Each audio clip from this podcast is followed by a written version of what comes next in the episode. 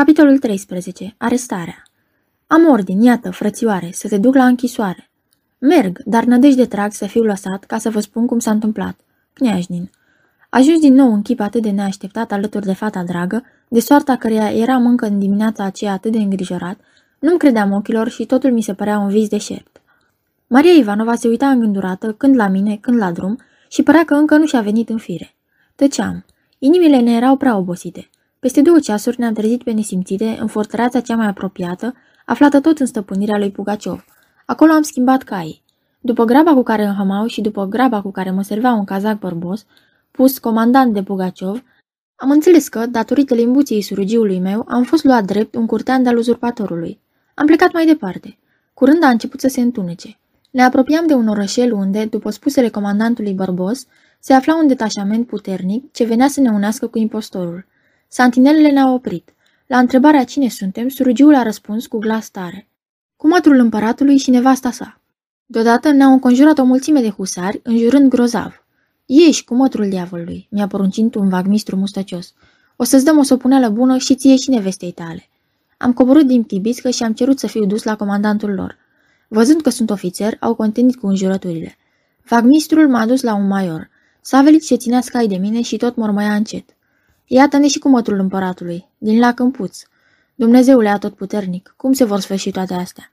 Chibițca ne urma la pas. Peste vreo cinci minute am ajuns la o căsuță puternic luminată. După ce m-a lăsat în paza santinelilor, vagmistrul s-a dus să raporteze. S-a întors îndată, anunțându-mă că domnul comandant nu are timp să mă primească.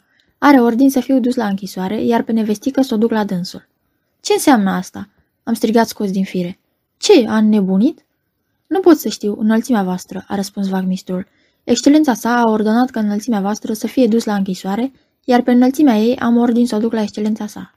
Am alergat spre pridvor. Santinelele nici nu s-au gândit să mă oprească și am intrat de-a dreptul într-o încăpere, unde vreo șase ofițeri de husar jucau banc.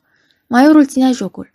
Mare mi-a fost mirarea când, privindu-l mai bine, l-am recunoscut pe Ivan Ivanovici Jurin, cel care pe vremuri îmi ușurase punga la biliard în hanul din Simbirsk. Se poate?" am strigat eu. Ivan Ivanici, tu ești?" A, a, Piotr Andreici, cu ce ocazie? De unde vii? Sănătate, măi, frate, nu vrei să joci o carte?"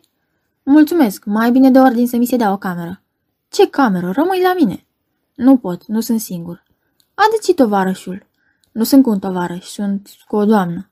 Cu o doamnă? De unde ai agățat-o? Ei, frate, zicând acestea, jurii n-a șuierat așa de semnificativ, încât toți au izbucnit în râs, iar eu m-au fusticit de tot. Ei, a continuat Jurin, fie, ți se va da o cameră, dar păcat, am fi petrecut ca altă dată. Hei, băiete, dar de ce nu aduci pe cumătra lui Pugaciov? Se încăpățânează? Să nu-i fie teamă. Spuneți-i că boierul e om bun și n-are să o necăjească. Dă-i brânci să vină. Ce înseamnă asta? Care cu a lui Pugaciov? E fica decedatului capitan Mironov, pe care am scos-o eu din captivitate și o să o duc în satul tatălui meu. Cum? Despre tine mi se raportase adineaurea? Nu pricep nimic. Cum vine asta? Îți voi povesti totul mai târziu. Acum, te rog, liniștește biata fată pe care husarii tăi au speriat-o. Zurin a dat repede ordinul. A ieșit el însuși în stradă să ceară scuze Mariei Ivanova pentru neînțelegerea ivită, dând apoi ordin vagmistrului să-i dea una dintre cele mai bune camere din oraș. Eu am rămas să dorm la dânsul. Am cinat și după ce am rămas singur, i-am povestit toate întâmplările mele. Zurin m-a ascultat cu mare atenție. După ce am sfârșit, a clătinat din cap. Toate-s bune, frate, numai una nu-i bună. Cine dracu te pune să te însori? Sunt ofițer cinstit și nu vreau să te mint, dar crede-mă, te rog, că însurătoarea e o nebunie. La ce bun să te chinuiești cu o nevastă și să dădăcești plozi? Da, o naibii. Ascultă-mă, mai bine las-o pe fata capitanului. Drumul la Simbirsk l-am curățat eu și fără pericol. Trimite-o chiar mâine la părinții tăi, singură, iar tu rămâi în detașamentul meu. N-ai pentru ce te întoarci la Orenburg. Ai să cazi din nou în mâinile răsculaților și nu cred că ai mai scăpat de tata asta. Astfel, nebunia dragostei va trece de la sine și totul se va aranja. Deși nu eram cu totul de părerea lui, simțeam că datoria mea de onoare era să rămân în armata împărătesei. Am hotărât să urmez sfatul lui Zurin, adică să o trimit pe Maria Ivanova la țară, iar eu să rămân în detașamentul lui. Savelici a venit să-mi dea ajutor la dezbrăcat. L-am anunțat să fie gata la plecare la drum în ziua următoare cu Maria Ivanova. El s-a încăpățânat. Ce-i cu dumneata, boierule? Cum am să te părăsesc? Cine să aibă grijă de dumneata? Ce vor spune părinții dumitale? Cunoscându-i îndărătnicia, mi-am pus în gând să-l conving prin blândețe și sinceritate. Arhip Savelici, tu, prietenul meu, nu vrei să-mi faci un bine? Aici n-am nevoie de servitor. Nu voi avea liniște dacă Maria Ivanova va pleca fără tine la drum. Servind-o pe dânsa, mă servești și pe mine, pentru că sunt hotărât să mă căsătoresc cu ea, îndată ce împrejurările îmi vor îngădui. S-a velit și a plesnit palmele într-o mirare de nedescris. Să vă căsătoriți? Ia, nu uite-te, copilul vrea să se însoare. Ce va spune tata? Ce va gândi mama? Vor consimți, cu siguranță că vor consimți, când o vor cunoaște pe Maria Ivanova. Mă încred în tine. Tata și mama au încredere în tine. Vei stărui pentru noi, nu-i așa? Bătrânul răspunse mișcat. O, tăicuță, Piotr Andreici, cu toate că te-ai apucat prea devreme gânduri însărătoare, totuși Maria Ivanova e o domnișoară așa de bună că e păcat să pierzi prilejul.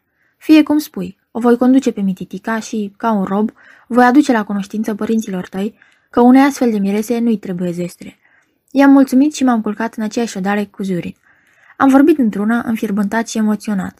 La început, Zurin îmi răspundea cu plăcere, însă puțin câte puțin, cuvintele îi se răreau și deveneau mai puțin legate și sfârșit mi-a răspuns doar prin sfărăieli.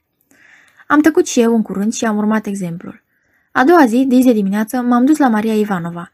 I-am spus planurile. A recunoscut că sunt înțelepte și a fost de acord cu mine. Detașamentul lui Zurin trebuia să părăsească orașul chiar în ziua aceea. Nu era timp de pierdut. Mi-am luat rămas bun de la fată, încredințându lui Savelici, căruia i-am dat o scrisoare către părinții mei. Maria Ivanova a izbucnit în lacrimi. Adio, Piotr Andreici, mi-a spus ea încet. Ne vom revedea oare? Numai Dumnezeu știe, dar niciodată nu te voi uita. Și numai tu ai să trăiești în inima mea până la mormânt. Nu i-am putut răspunde nimic. Ne înconjurau oamenii, nu voiam să-mi arăt fața de dâns și sentimentele ce mă răscoleau. Ea a plecat în cele din urmă. M-am întors la Zurin, tăcut și trist. El încerca să mă înveselească, eu voiam să uit. De aceea am petrecut o zi furtunoasă, iar seara am pornit. Era pe la sfârșitul lui februarie. Iarna, care îngreunase operațiile, era pe sfârșite și generalii tăceau, pregătiți pentru o acțiune de ansamblu. Pugaciov se afla tot în apropierea Orenburgului. Între timp, armatele s-au strâns tot mai tare în jurii, apropiindu-se din toate părțile de cuibul nelegiuiților. Văzând trupele noastre, satele în răscoală se supuneau unul câte unul. Hoardele de bandiți fugeau de noi și din toate se prevedea un sfârșit bun și apropiat. Curând, prințul Golițân l-a zdrobit pe Pugaciov lângă fortăreața Tatiscevo, împrăștind cu ardele, eliberând Orenburgul, părea să fi dat răsculaților lovitura ultimă și hotărătoare. Zurin a fost trimis împotriva unei bande de bașchiri răsculați, care s-au risipit înainte de a da ochii cu noi. Primăvara ne-a apucat într-un sătuleț de tătari. Odată cu revărsarea râurilor, drumurile au devenit impracticabile. Din lipsă de ocupație, ne mângâiam cu gândul că în curând se va sfârși războiul acela mărunt și plictisitor, cu niște tâlhari și niște sălbatici. Dar Pugaciov n-a fost prins. A reapărut la minele din Siberia, adunând bani de noi și reîncepându-și sprevile. S-au răspândit din nou zvonuri despre izbânzile lui. Am aflat despre distrugerea unor fortărețe din Siberia. În curând, vestea că a căzut cazanul și că uzurpatorul se îndreaptă spre Moscova a prins a-i neliniști pe comandanții oștirilor, care dormeau fără grijă, contând pe neputința acestui răsculat vrednic de dispreț. Zurin a primit ordin să treacă Volga. Nu voi descrie campania noastră și sfârșitul războiului. Voi spune pe scurt că mizeria ajunsese la culme.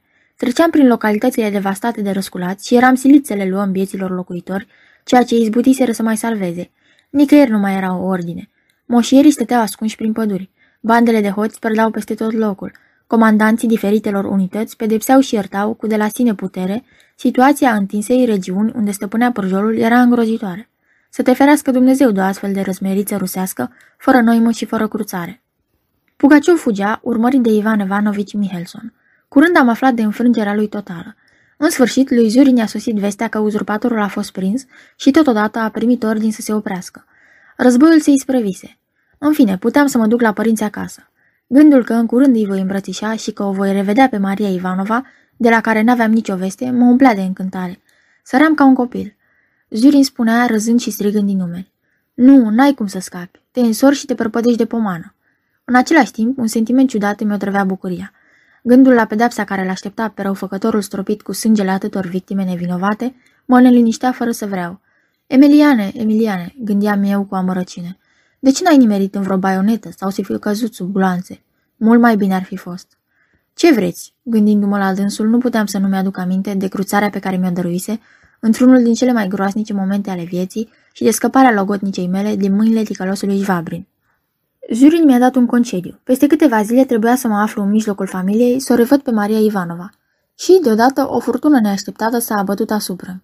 În ziua hotărâtă pentru plecare, chiar în clipa când să pornesc la drum, Zurin a intrat în odaia mea cu o hârtie în mână și cu o față grozav de îngrijorată. Am simțit un jung prin inimă. M-a înspăimântat fără să știu de ce. După ce a trimis ordonanța afară, mi-a spus că vrea să-mi vorbească. Cei? l-am întrebat neliniștit. O mică neplăcere, a răspuns Zurin dându-mi hârtia. Citește ce am primit chiar acum. Am început să citesc, era un ordin secret către toți comandanții să fiu arestat oriunde m-aș găsi și să fiu trimis imediat sub escortă la Kazan, la comisia de anchetă, care cerceta răscoala lui Pugaciov. Aproape că am scăpat hârtia din mână. N-am ce face, a spus Yurin. Datoria mea este să mă supun ordinului. Probabil că veștile despre călătoriile tale prietenești cu Pugaciov au ajuns într-un fel până la guvern. Sper că afacerea nu va avea urmări și că te vei justifica în fața comisiei. Du-te și nu-ți pierde curajul. Conștiința mi era curată. Nu mă temeam de judecată. Dar gândul că amânam clipa atât de plăcută a revederii, poate chiar cu câteva luni, mă îngrozea. Căruța era gata. Zvirin s-a despărțit de mine prietenos. M-am așezat în căruță. Alături de mine s-au așezat doi husari cu săbile scoase și astfel am plecat pe drumul cel Aceasta este o înregistrare Cărțiaudio.eu. Această înregistrare este citită cu respectarea legislației în vigoare pentru Cărțiaudio.eu. Copierea, repostarea, multiplicarea, vânzarea, închirierea și sau difuzarea publică a acestei înregistrări, fără acordul scris al Cărțiaudio.eu, constituie infracțiune și se pedepsește conform legilor în vigoare.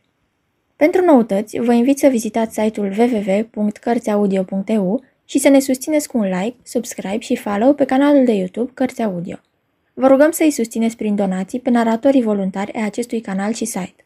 Vă mulțumim și vă dorim audiție plăcută în continuare.